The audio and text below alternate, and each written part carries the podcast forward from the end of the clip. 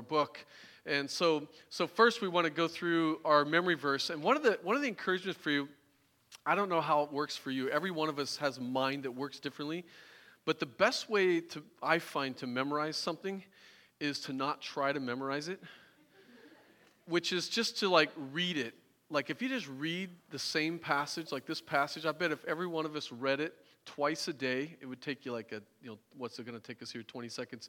Uh, if you read it twice a day this whole next week, we could probably all say it without looking at it. It's amazing how, like, you just read something repetitiously in your mind and it just kind of solidifies in your mind. Now, I don't know, maybe your mind doesn't work that way, but that's the way my mind works. A lot of the passages I have memorized in my head are just stuff that I've looked at over and over. So let's say it together, and then they're going to put another slide up here, and I, I'm just going to fool this. I don't have this memorized either.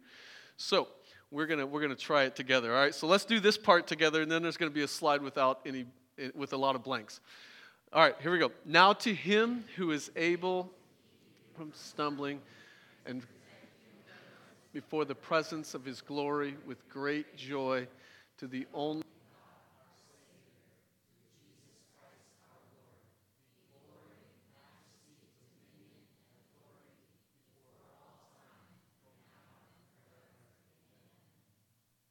So you got it?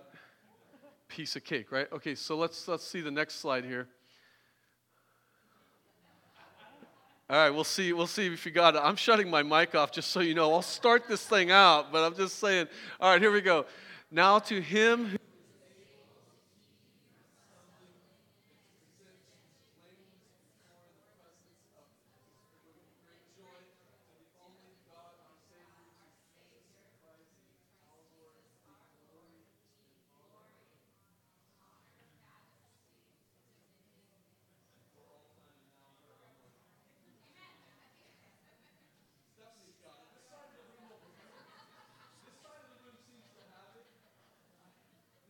side of the room kind of has it. I, you know, I wasn't hearing a lot behind me over here. I'm just, just saying. but don't worry, I was completely off. All right, so, so, so by next week, let, let's totally blow Nick away. Let's have this baby down, and let's just like just wipe the screen off, and we'll have it. So, anyway, um, that's me included, right? So. All right, First Timothy chapter one uh, is where we're going to be at today. Um, let me just let me just uh, or Titus. It's, it's after Timothy, right? Right after Timothy. Um, Titus is actually Paul writing to Titus, who uh, was sent by Paul to go to the churches in Crete and establish elders. So Paul went around, and the, and the, and the apostles were going around uh, planting churches. That was, they would go to towns, they would share the gospel with people, and there would be many who would come to Jesus. And as they came to faith in Jesus, then that meant they you would have these churches that were gathering up, these groups of people that were gathering up and forming churches. And as that happened, uh, then Paul would then send people back to those churches and, uh, and to establish, kind of to help establish the church. And part of that was to Titus's job to go appoint elders in these churches to help them establish leaders and shepherds for the church. Uh, because um, a church without a shepherd is is not good. A sheep without shepherd is not good. And so this is a very important uh, task, and you can see this all through the New Testament. And so this is why uh, Paul is writing to this, uh, this man, T- Titus, and encouraging him and giving him instruction on what to do. And so that's, that's where we're going to land today. But we're going to go to the end of the book, and we're going to wrestle with this. So let me just, let me just throw this question out. why do you do the things that you do? Like, why do you do stuff? Anything. What's your, what's your uh, one of the most significant wrestlings I think that we have or should have is motivation. What is your motivation behind doing the stuff that you do? What's your motivation uh, when you're sitting at home, you've had a long day, and you plop down on the couch, and then your kids want to hang out? Right? What's the motivation going on there? And you're like, leave me alone, right? Um, What's your motivation with your neighbors, with those you work with, with the things that you do? Um, why, why are you good to that person or not to this? Or what are those motivations internally in your life as we wrestle with why we do stuff? And that's really going to be one of the crucial questions today. I thought about this because it's really important to, for us as Christians to wrestle with what makes the stuff that we do somehow unique from the stuff that everybody else does. Because, because interestingly, uh, we could say, well, we care more. Really? we, we take care of each other better than, than those who are outside the church take care of each other. Um, I find it interesting every day, and this question has been burning in my heart. There's actually a lot of good things that happen completely apart from Christianity. There's, there's, a lot of, there's a lot of ways that people care for each other and they don't have any love for God whatsoever. And yet they take care of each other and serve each other. And when something goes wrong in their life, man, everybody rallies around just like we would with one another. So, what is it? What is it that makes our caring for each other? What is it that makes what we do somehow unique? What is that? Um, and and I, I think that's a question that we have to wrestle with because there's a lot of good things all around us, everywhere. Right? You know this, right? You work in the world, you see a lot of good things. Um, but what makes, what makes our service, what makes our caring, what makes our rallying around people somehow unique? Um, think about that question as we read this text and talk it through today. 1 Timothy chapter 3, you can stand with me as we read Titus. I, I'm, I, yeah, keep saying that the whole time, right? Because yeah, so you know, actually, just go with it, right? You know what I'm talking about. So what I Titus, Titus. All right, Titus chapter three, verse one. Uh, we stand because this is this is not my words, but it's God's words, and it comes to us inspired by His Spirit with full authority. He says, "Remind them to be submissive to the rulers and authorities, to be obedient." To be ready for every good work, to speak evil of no one, to avoid quarreling, to be gentle, to show perfect courtesy toward all people.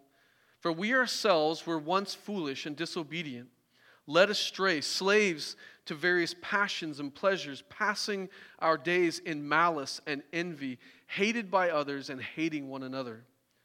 But when the goodness and loving kindness of God our Savior appeared, he saved us not because of works done by us in righteousness, but according to his own mercy, by the washing of regeneration and the removal uh, and the renewal of the Holy Spirit, whom he poured out on us richly through Jesus Christ our Savior, so that being justified by his grace, we might become heirs according to the hope of eternal life. The saying is trustworthy, and I want you to insist on these things so that those who have believed in God may be careful to devote themselves to good works. These things are excellent and profitable for people. But avoid foolish controversies and genealogies and dissensions and quarrels about the law, for they are unprofitable and worthless. As for the person who stirs up division, after warning him once and then twice, then have nothing more to do with him, knowing that such a person is warped and sinful. He is self condemned. Let's pray. Father, would you just help our hearts to be encouraged and blessed? Uh, may you today uh, just encourage us and drill into us, God, the reason why we do the things that we do, the reason why we care, the reason why we serve, the reason why we live and breathe and have life in the first place. And God, uh, we just pray that your church today would be encouraged by this. And we pray in Jesus' name. Amen. One of the things that's really fascinated me, and this is no surprise to you because um, I keep telling Nick, I told him last week that he keeps giving me these sermons that I just get to come and do whatever I want, and so I'm just going to keep doing these. And uh, but um, one of the things that blows me away in Scripture is how many simply talks about the fact that God's people are supposed to be a people who do good works. Good works, and it doesn't always define those works; just says do good, right?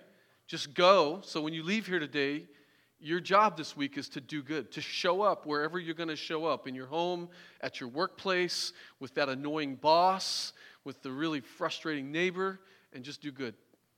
Right? Do good things.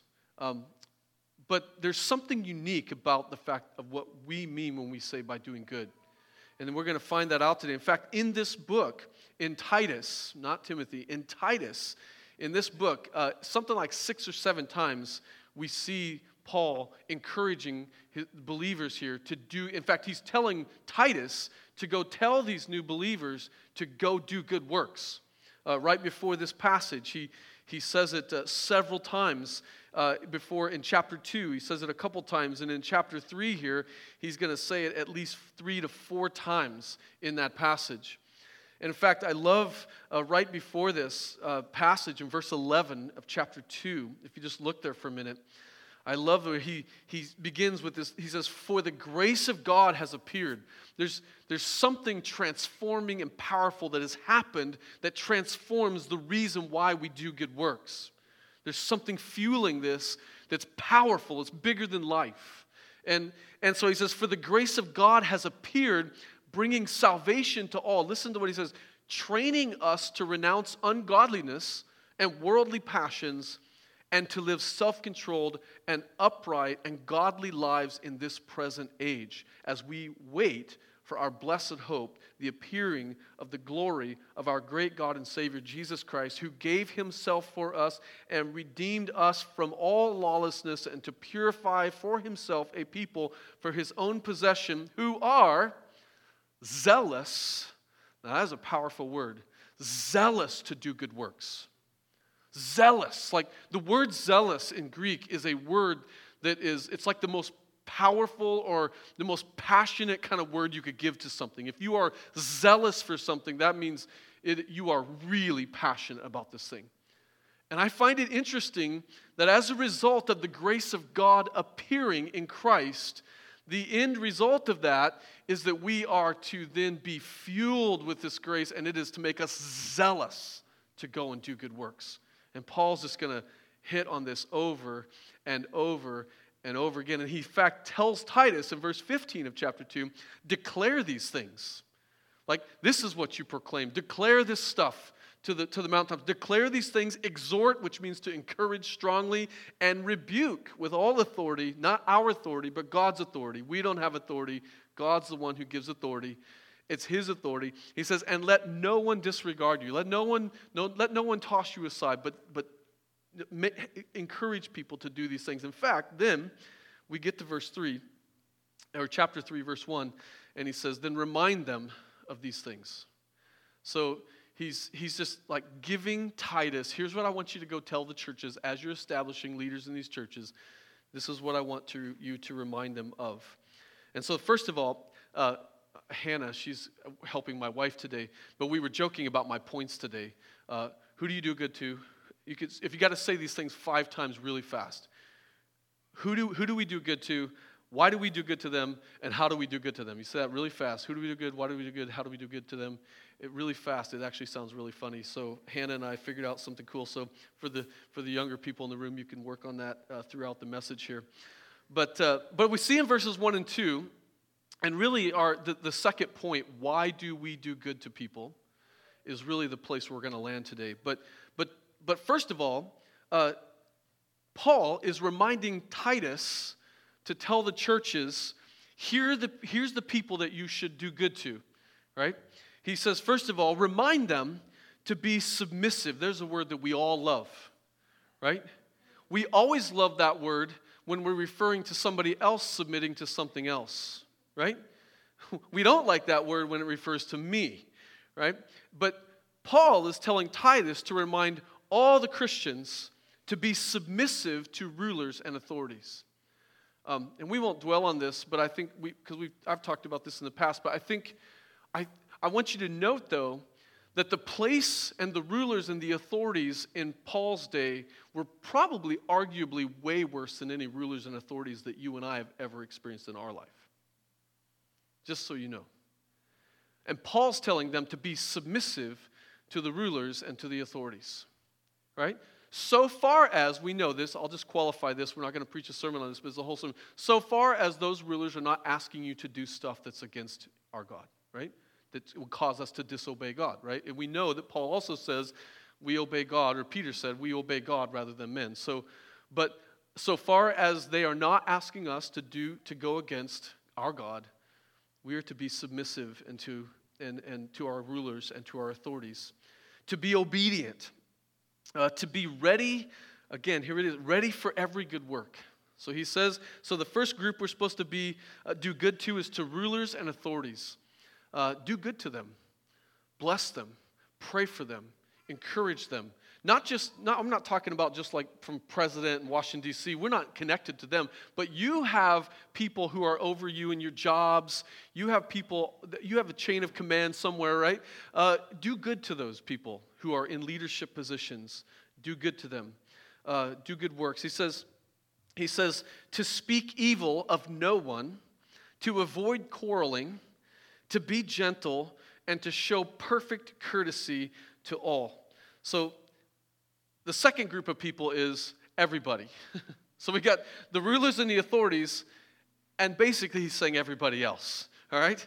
And he's saying how we're to be towards everybody else is speak evil of no one, meaning don't slander people.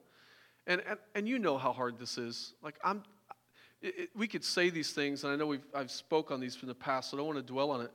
But these things are not easy, right? These are not easy. This takes the Spirit of God in you for you to not slander people that you are really upset with, for you to not tear people down, people who are against everything that you think or believe, people who are maybe intentionally undermining you. It is everything in you through the power of the Spirit of God to cause you, instead of slandering them, to love them, right? That's just, that's just reality. That's not easy for any one of us, and it's not intended to be. This is why we need God. This is why we need this, what we're going to get to next, the why. This is why we need the Spirit of God in our lives. And so he says, don't slander people, avoid quarreling.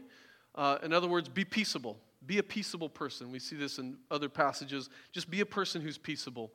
Uh, I was teaching at our uh, recruit academy on Friday afternoon, and I got to teach on conflict resolution uh, to our young uh, fire firefighter recruits. And so I got to spend like four hours with them teaching. It was, it was a lot of fun. And we talked about conflict resolution, and I told them that the moment, the moment your temperature starts to rise in any conversation whatsoever, stop talking.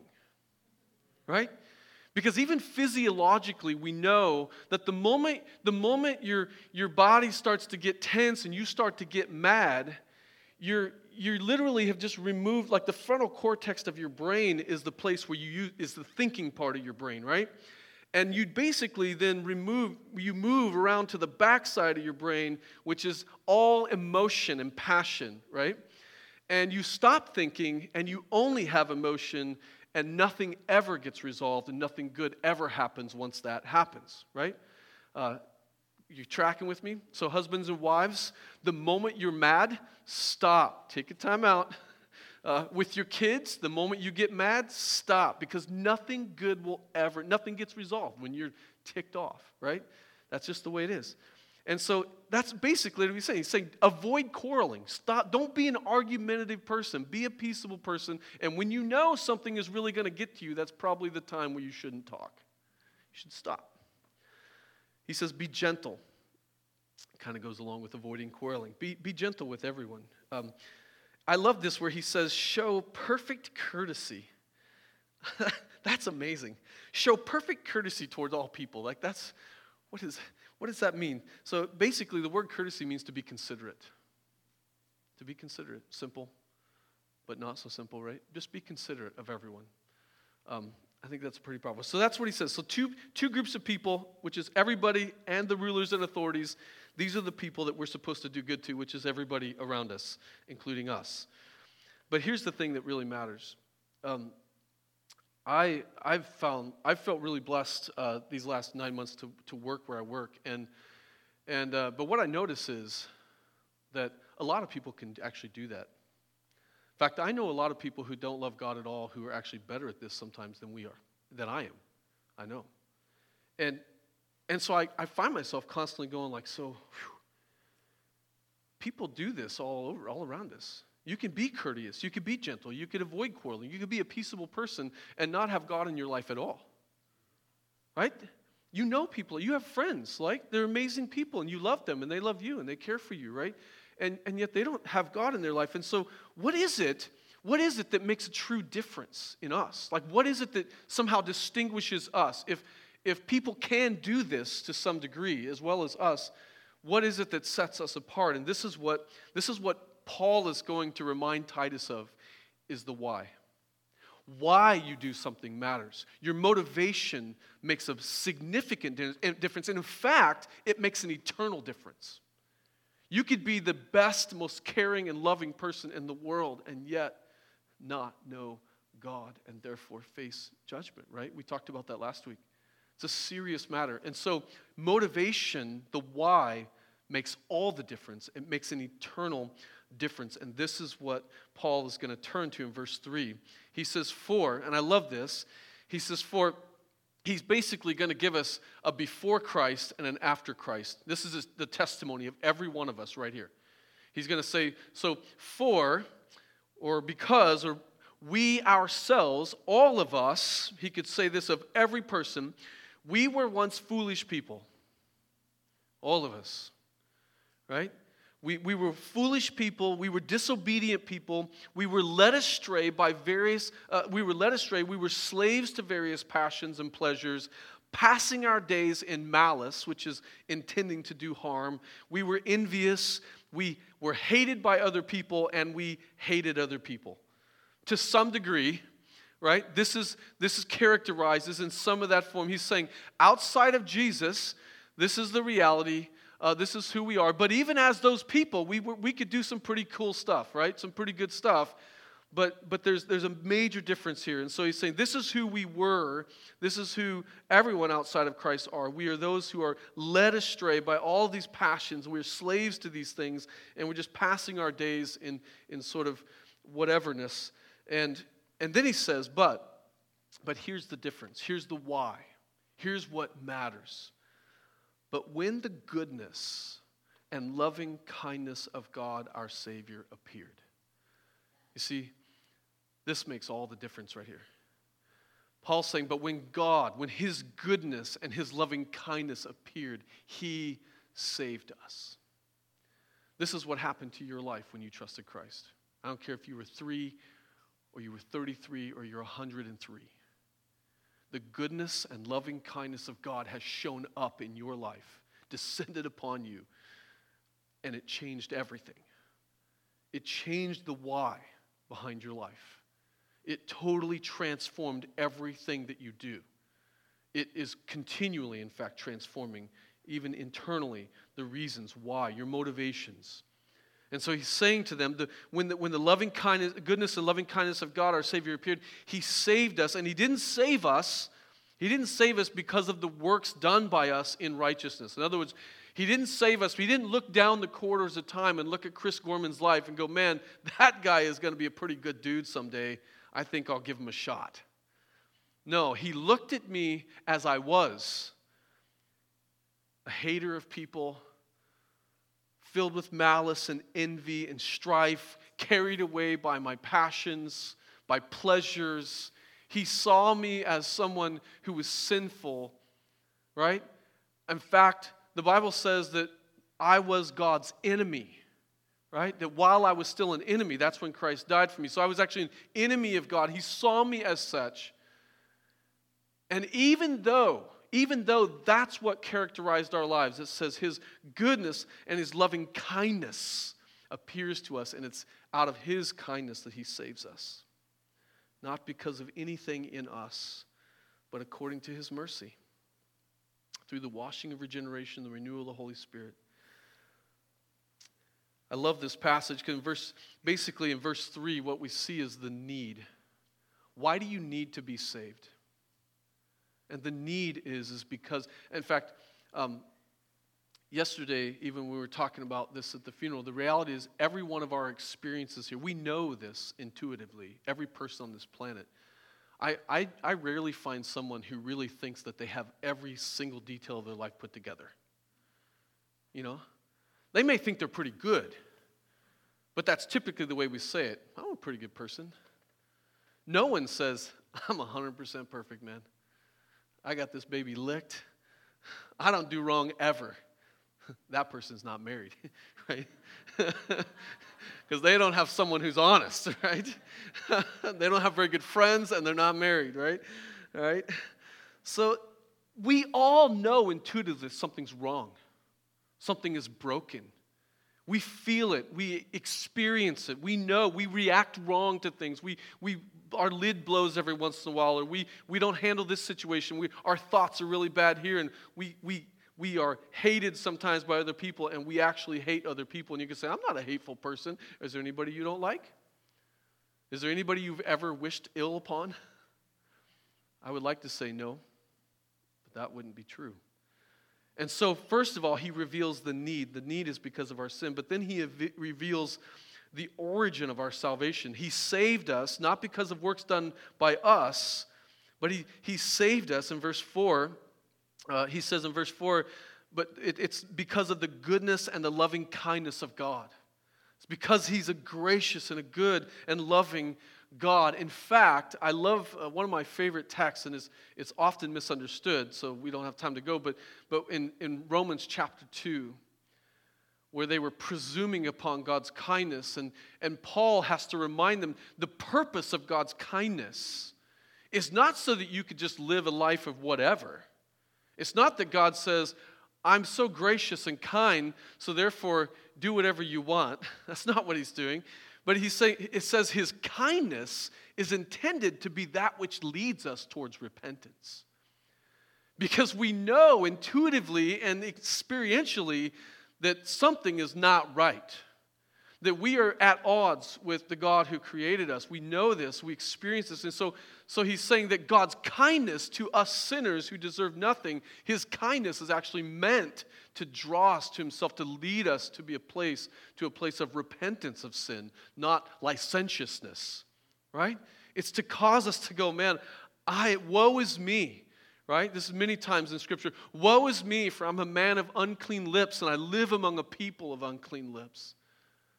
That's what it means to be saved, right? That's the beginning of salvation where we come to realize, like, woe is me. Who am I that I should deserve to even have a, a, a gaze of a holy God my way? Who am I? And so the, the foundation of our salvation has nothing to do with us ultimately. It has everything to do with God's loving kindness poured out towards us undeserving sinners. And the grounds of that, or the foundation of it, in verse 5 at the beginning there. Look at verse 5. It says, He saved us not because of works done by us, but according to His own mercy. I love that word, mercy. It's the idea that you don't get what you do deserve. I love mercy. Don't you? I mean, every one of us should love mercy, right? like, you don't get what you 100% deserve. And the Bible simply teaches us that we, we don't deserve anything from God, and yet He has graciously given us life. He is gracious by His loving kindness. So, the, the foundation or the grounds of our salvation is simply His mercy, and it's shown powerfully in the cross itself. We see the mercy of God in the cross, where we deserve what the only sinless person who's ever walked this earth actually takes upon himself. We deserve that, and yet God has graciously taken that sin upon himself in his Son, right?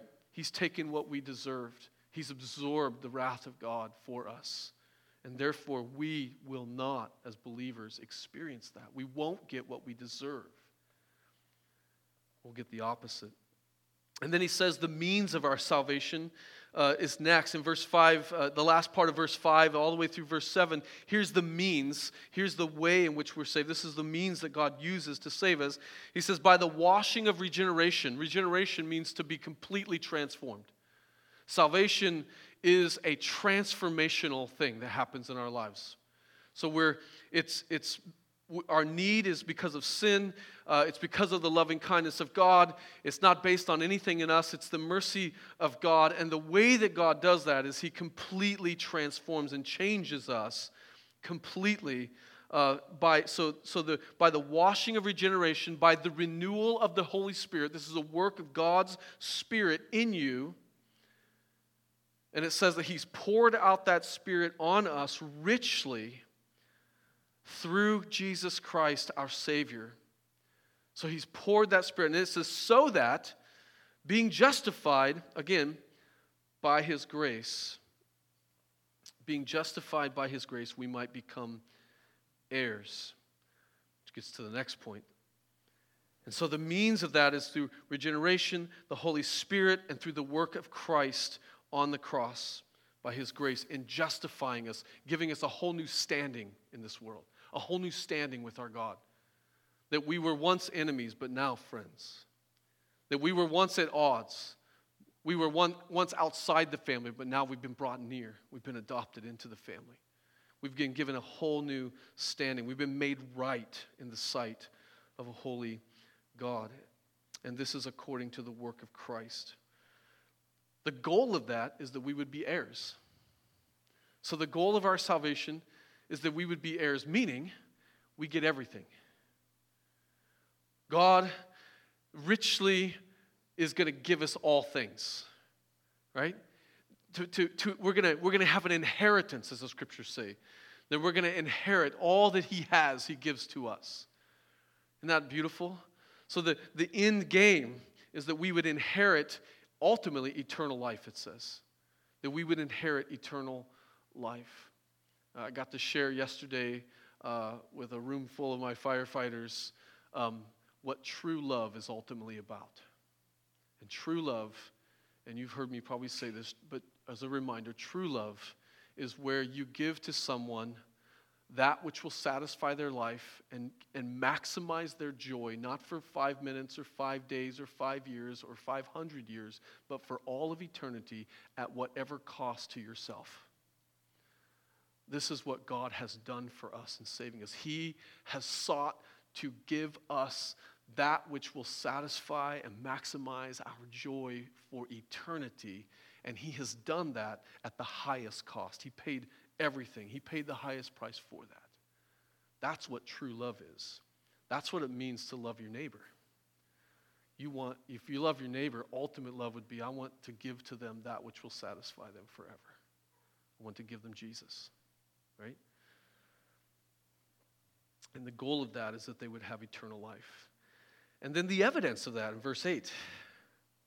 The evidence of of that reality that's happened to me, the, the fact that I've been transformed by the Holy Spirit, I've, I've been justified by grace. The evidence of that in verse 8 is um, he says, This saying is trustworthy and true, and I want to insist on these things so that those who have believed in God may be careful to devote themselves to good works. So, the way the, the reason why we do the good works is because of the work that God has done in us. It's because of His loving kindness and His goodness to us. It's because of the gospel, right? It's because He has transformed us and He has changed us. He has shown us, sinners, such unbelievable kindness and goodness that then we are, this only makes sense, right? Then we are to turn around and to go do that to other people. Be that picture, right? We, we're to show forth the goodness of our Creator. We're to treat them the way we've been treated, to show that loving kindness. This is why he says we need to be considerate and courteous to all people. We need to be gentle. We need to avoid quarreling, right? Because God didn't come down and have an argument with us. He loved us right where we were at, sinners who deserved nothing good from Him. And yet He loved us right there. Right? Isn't that amazing? And so then he calls us to then go do good works. So those good works are characterized by how God has treated us in saving us, right? That's, that's the why. Why do we do good works? Because look at what God has done to us. We do these good works because we can't help ourselves. That's what ultimately we want it to be. We can't help ourselves but be good to people because our God has been so good to us. And so we go and we do these good works. He says, These things are excellent and profitable for people. I don't know about you, I want to have a profitable life. I think I'll do that, right? because our God is good. So, why do we do these things? It's because of God's incredible grace. I want to just notice a couple things in here. There, I think it's interesting that in this passage, talking about how God has saved us, that we see the Trinity in this text. You notice that, that your coming to know God, to have a relationship with God, being adopted into his family, that that process, that whole, that whole process of him drawing you in, calling you out, right? That, that it is the work of the Father and the Son, the Holy Spirit, the greatest mystery of all of Scripture and in all the world. If, if you can get your mind wrapped around that, uh, then you should write a book, right? It, it is a hard thing to comprehend, and yet it is a beautiful thing to behold. And here we see in Scripture, we see in verse 4, we see the Father's work in salvation. We see in verse 6, the Son. We see in verse 5, the Spirit. That the Father, in fact, uh, Ephesians 1 is probably the greatest text where it talks of our salvation. It says that the Father, the Father sends the Son, right? So the Father is the one who sends the Son. The Son accomplishes the work of our salvation, and the Spirit applies that work to your life. That's, that's the whole first chapter of Ephesians chapter 1 the work of the Father through the Son by the Holy Spirit in order for you and I to be invited and adopted into a family to have the best of all possible worlds, to be able to live life in Christ, representing the greatest King ever.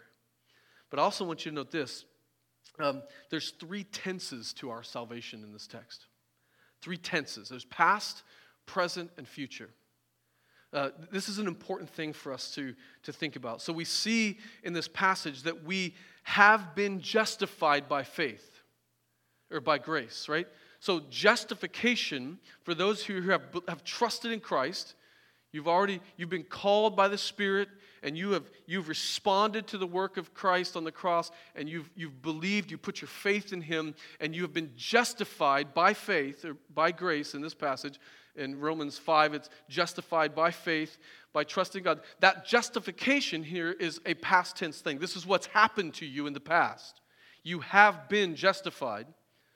One of the, one of the fallacies in, uh, one, of the, one of the, I shouldn't say fallacies, but one of the dangers that happened in the Reformation is that, uh, the Reformation was a good thing, by the way, but one of the dangers of it is that we elevated one doctrine as the most important thing, which is justification by faith and we made that the only picture of salvation. Like that's all that matters. Just, just trust in Christ, be justified by faith. But the reality is, salvation, life in Christ, is much bigger than just that one thing. It's more than that. And so we see here that, that we've been justified. That's a past tense thing. But the present tense thing is that, in fact, we saw that in chapter 2, verses 11 uh, and following. We saw the, the sanctification, that is our growth, right? The transforming work. We have been justified. We've been made right with God. And now the work of the Spirit is constantly working us, continuing to make us more and more and more like Christ, that we would continue to do good works, that we would continue to represent Christ well in this earth, becoming more like Him. And so, sanctification is a present tense thing. This is what is happening to you if, in fact, you are in Christ today. You are being sanctified, you are continually growing, and you have never arrived. Ever. The day that you arrive will be one tiny millisecond after you pass from this life into the next. And then you'll be like, I'm here. I get all of Jesus now. Right? Here we see dimly in a mirror, but there, all of him. Right? Right? I don't need faith in heaven, right? I don't need faith. Once I die, I don't need faith anymore because I have him. Like I see him with my eyes, right? And that, that, that's what 1 Corinthians 5, 2 Corinthians 5 talks about. And so the reality is that sanctification is happening to all of us. We are all a work in progress. We are all graciously, by the work of the Spirit, growing in our faith day by day, by degree by degree, as Paul says it. And then the second part of this, the heirs, is the glorification, the future tense. So we have been saved, justified, made right with God through the work of Christ on the cross. We have been saved. We are continually being growing in that salvation, right? And we will one day have all of it, which is the inheritance, the glorification. So, in one sense, you could say it, this, this confuses people, but we have been saved, we are being saved, and we will be fully saved. Right? And this is all the work of God in us. And as that's happening, He's transforming us. And why is He doing all of this according to our text? So that we will be zealous to do good works. He has done this work in us that we would look more and more like His Son and we would just go out and do good to people because of how good He has been to us. Lastly, how are we supposed to do these good works? so there's the why. It's because He has saved us by grace, according to His mercy, um, through the power of His Spirit. But how then do we go out and do good works? Verse 9. Don't be controversial. He says, avoid foolish controversies. I love this. Just avoid that. Just don't do it. Um, you have to imagine, right? Paul's writing this to real stuff. So, this is the stuff going on in the world at that time, in, in the churches, amongst the people. There's obviously these controversies going on, right? We don't know anything about that in our day. There's nothing controversial that's happened in the last, you know, few years, right? At all. Um, but Paul says, avoid these things. If, you, if you're going to do good to people in the name of Jesus, the, the how, how you do that is then don't be like the rest of the world, right? Avoid these foolish arguments. Um, again, I don't know about you, I've never argued someone into the kingdom of God. Not one time. I've had lots of arguments. I've never once had a person go, oh man, that's so convincing. T- tell me where I sign up, you know, and, and repent of their sins right in front of me, and it's, it's the deal, right? Um, but I've had lots of people whom you love and care for and show kindness to, even though there's everything in you that just wants to like pull the rest of your hair out, right? And have them because of, right? If, if it's God's kindness that leads us to repentance, then maybe it's our kindness, not our argumentativeness, that leads others to Him, right? As well, right? Our, our how is to be in the same manner with which God saved us, right? And so he says, avoid foolish controversies, avoid genealogies. This is interesting. Um, I was looking this up uh, what does he mean by genealogies? Like, don't do genealogical work. That's not what he's saying. Uh, not, it's not, but in, in those days, uh, in fact, in Paul's day and shortly after Paul, uh, you've probably heard of lots of these controversies. There's these books that show up. Uh, there's these letters, in fact, that show up, and people are going, well, this, this isn't in the Bible. Why, why isn't this, uh, you know, the, the Epistle of Barnabas? Why is it not in there? Um, there's other books that showed up long after Paul was dead and Peter was dead that would have their names on these books, right? And people would say, well, this must be authentic because Peter wrote this, right? Only to find out that somebody wrote it and they put Peter's name on there and they did that to up the credibility. It's like the ultimate name drop in the name of God, right? Uh, I know we don't have any struggles with that. But, but basically, the Jews were really good at this as well. If you were tied to certain ancestry, then you, you elevated your status, right? And so there was all these arguments. Well, I'm, I'm more important than you. I should have a little more clout on the council because my father, you know, my father was such and such and so and so. Like there was these, these one-upping each other, name dropping, trying to, trying to have these, these sort of ways in which they would elevate their status or their authority or their, uh, you know, their, their uh, talents or whatever. And Paul says, avoid these things. This is ridiculous. Um, we don't do that kind of thing today, but we do name drop, right? We love to be like, oh, yeah, I know him. Yeah, you went to that conference. Yeah, been in his house. You know, like we, we love those kinds of things, right? He's saying, don't do that in order to puff yourself up. He's saying, avoid these things, avoid dissensions. Uh, in other words, avoid divisiveness. Avoid these things. Avoid quarrels about the law. This was a big deal in the church, right? Because you have these churches that are mixed with Jewish and Gentile Christians. And there was a, there was a ton of controversy. What are, we, what are we supposed to do and not do now? Like, how, how do we, the, the Gentiles aren't doing the other stuff that we've been doing all this time. And, and the Gentiles are going, what are these guys doing this stuff for? And we don't need that. You know, and there's all this controversy. And Paul's, Paul's saying, avoid, avoid these things. Avoid quarrels about the law. In other words, look to Christ, what he just shared. He just shared the gospel and said, this is what we look to. He says, uh, for these things are unprofitable and they're worthless. Um, so every time you're tempted to do these things, these foolish controversies, uh, name dropping, uh, being divisive, quarreling about things, uh, just, just remind yourself of what Paul told Titus. He said, Tell the churches this is unprofitable and it's worthless. Right? It does no good whatsoever. And so it's not worth it. What is worth it, right, is to love people and to show people the grace of God and to share that love through the gospel of Jesus Christ, right? To show and to share the truth that we say every Sunday in the Apostles' Creed. This is what we believe, right? This is what really matters. It's, it's not something we have to fight over. Um, he gives a pretty strong word.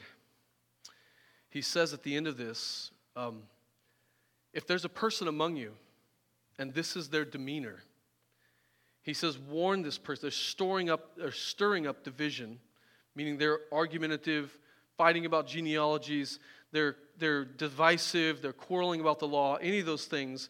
He says, warn that person once and then warn them again. Need to be gracious. But then he says, have nothing to do with that person. Just stop chilling with that person at all. Knowing that such a person is warped and sinful. I think that's also a little bit of a, a, a warning to us. There's no spiritual gift of argumentation and controversy, right? There's no, uh, I, I know uh, I've met several people sometimes that will come to me and say, My job is to test you out and challenge you. I'm like, really? That's your job? I thought your job was to be my brother or my sister and love me and care for me and hope the best for me and pray for me. Right? That's what we're supposed to do for each other. We're not here to test each other out. We're not here to test your neighbor out, right? You're here to love them and to show them the grace of God. And when we become divisive, we become worthless. That's a powerful word, worthless. And so, why do we do these things? Because we have such a good God. And as we come to the end of our service, um, every week we get to be reminded of how good our God is. This is why we take communion. We take communion because God is so incredibly good to us. It reminds us of His mercy that we don't get what we deserve. It reminds us that He has taken the punishment that we deserve, that He has stood in our place so that we could have life and therefore we can go and share that life with every person that we see and touch. So, my challenge to all of us today is because of the mercy and loving, the goodness and loving kindness of God our Savior that has saved us, go and be zealous to do good works. Just show up and do good to people in the name of Jesus, no matter who they are. Right? Just show them God's grace. That's our job. God will do the rest. He will, he will cause people's lives to be transformed. This is what He does through us. Let me pray. Father, thank you so much for your mercy and your loving kindness and for your goodness and for your grace. Thank you, God. Thank you, God, that you, um, even while we were sinners, even while we were enemies, you have loved us. You have given and paid the ultimate price so that we may have a relationship with you, that we who were outside the family could be brought in and adopted as sons and daughters to be fully a part of the family and heirs to the inheritance someday.